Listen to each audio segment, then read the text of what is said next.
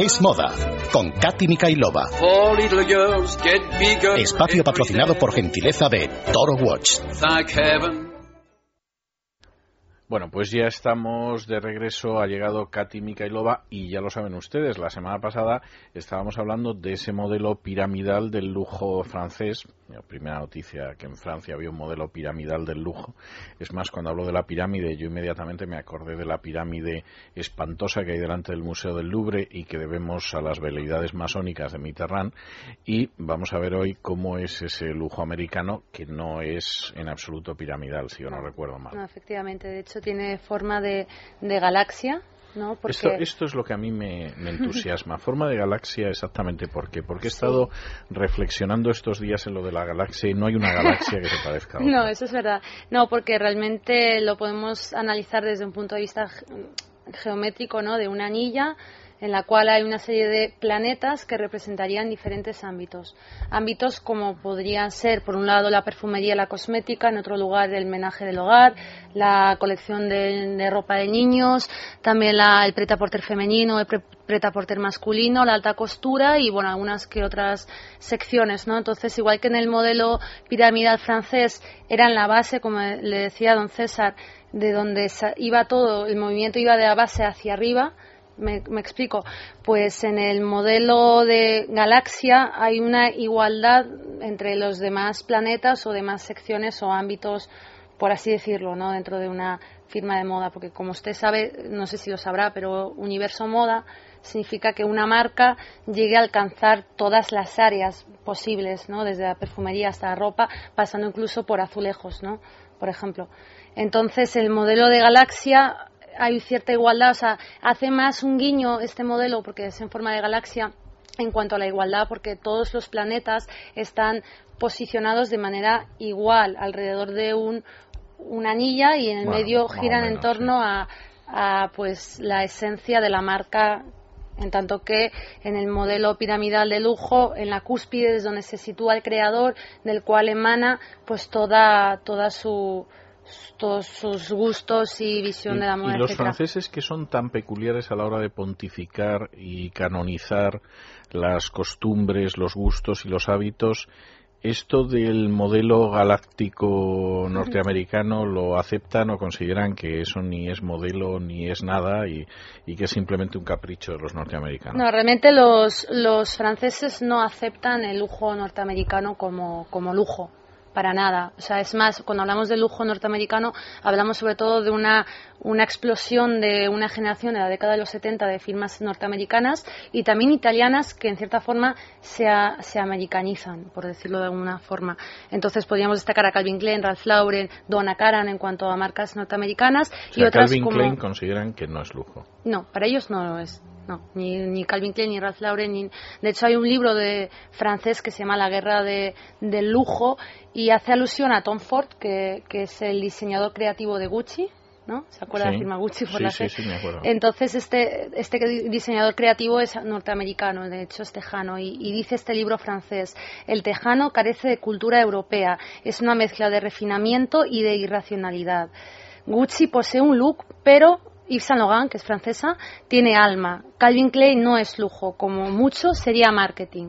Entonces, es verdad que es un O sea, poco este es esta el típico filosofía. juicio Sí, insoportablemente despectivo que los franceses ejercen hacia todo. Claro, porque además, como también otro día aludíamos a la antigüedad, ¿no? Que por ser una marca antigua para los franceses, pues carecía de, no, al revés, o sea, tenía, tenía más, mucho más valor. En cambio, una marca que, que llega nueva no, no la quiere aceptar y más encima es norteamericana. También me imagino que un poco con recelo, ¿no? Quizá. Pero claro, volvemos al mismo problema de qué es realmente el lujo, ¿no? Porque es- no hay una definición clara para el lujo, por mucho que intentemos aludir a la etimología, como lo hicimos recientemente. De hecho, fíjese que ayer se celebraba el homenaje a Enrique Loewe porque se despide de la Sí. presidencia de la Fundación Loewe con 72 años y en el acto que se celebró en el Museo del Traje de Madrid estuvo presente el ministro de Cultura, Bert, y bueno, pues hablaba de que era lujo. De hecho, No, Estuvo presente el ministro Sí, de Cultura y, también estuvo presente usted. Sinde y bueno Sí. y yo sí yo también Entonces, de hecho, Bert llegó a, decirles eh, un poco como que debían cambiar la Real Academia Española la definición de lujo, porque ninguna de las tres representaba Loewe, en este caso, que es una firma española de lujo, aunque pertenece al conglomerado francés LVMH. Entonces, por ejemplo, la primera definición de lujo según la RAE es demasía en el adorno, la pompa y en el regalo. En este caso dice que decía así entre bromas que como mucho podía ser Versace esto, pero lo ve ni, ni de cerca. En la segunda definición, abundancia de cosas necesarias. Claro, aquí sí que yo le veo lógica, aunque le decía que tampoco. Eso sería lujo. Sí, según la, RAE es abundancia de cosas, no, no, no necesarias, perdón. No necesarias. Sí, que me he comido el no. No me parecía, pero. Sí, sí, sí, no, es verdad. Entonces él, pues, haciendo guiños a la intervención de una historiadora que estuvo presente, Carmen Iglesias, Carmen Iglesias dijo que, que su madre le decía que era mucho mejor tener un bolso bueno que cinco malos, ¿no? Entonces él venía a decir, el ministro de Cultura, que un bolso lo es algo necesario como quedando, llevando la contraria definición, cosa que no entiendo, que no comparto porque... yo no se me hubiera ocurrido nunca pensar que un bolso de Loewe es necesario. Para nada. Hombre, yo puedo entender la, la filosofía de si tú durante un año, cada dos semanas, te compras un bolso por 100 euros, es mejor comprarte uno por 2.000 que te va a durar toda la vida, que es de buena calidad, como son los bolsos de Loewe, a estar teniendo 20 bolsos al año que realmente se te estropean en nada, pero pero vamos, decir como solo es necesario imprescindible para nada. Y ya la última tercera definición de la RAE, que también dijo que habría que cambiarla, que es todo aquello que supera los medios normales de alguien para conseguirlo.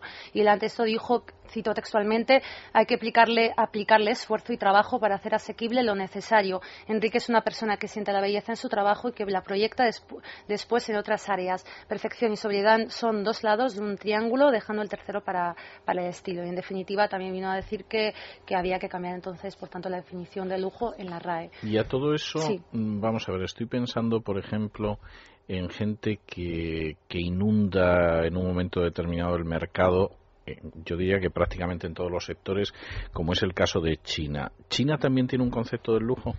Eso es, vamos a... ¿O se limita a comprar marcas francesas? Esa es la, la gran cuestión. ¿China compra o terminará vendiendo? Yo creo que la pregunta no es esa, sino cuándo terminará vendiendo, porque desde un punto de vista de producción China está totalmente capacitada, ¿no? Pero desde un punto de vista de mentalidad no, porque fíjese que la máxima la máxima representación de lujo es la artesanía, dicen, ¿no? Porque es un trabajo manual que requiere de horas, de muchas personas trabajando una pieza. Entonces, desde un punto de vista de mentalidad no, porque ellos, por ejemplo, asocian la, la artesanía a la pobreza, al campesinado, etcétera, ¿no? Entonces, tiene que haber cierto cambio de, de filosofía vital para para que ellos, por un lado, además de producir, sepan comprender y, crear ese, ese imaginario como que de lujo, ¿no?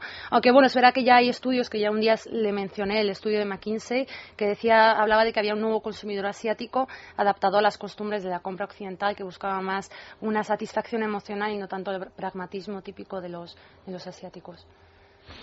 Muy bien, pues muchísimas gracias. Por cierto, las dos próximas semanas se va a traer usted invitados, ¿no? Eso es, va, el próximo viernes va a estar aquí Fernando Aguirre, presidente de Agata Ruiz de la Prada. Y, también va a estar Ana Fernández Pardo, que es la directora de comunicación de Esfera, hasta 2011 fue directora de comunicación, y por supuesto Adolfo Arroyo, que, es nuestro patrocinador. No sé si queda tiempo para dos noticias. Sí, tiene tiempo para dos noticias. Yo no estaré esas dos semanas, pero en fin, me estará sustituyendo Adriana y estará encantada de ver la tertulia. Sí.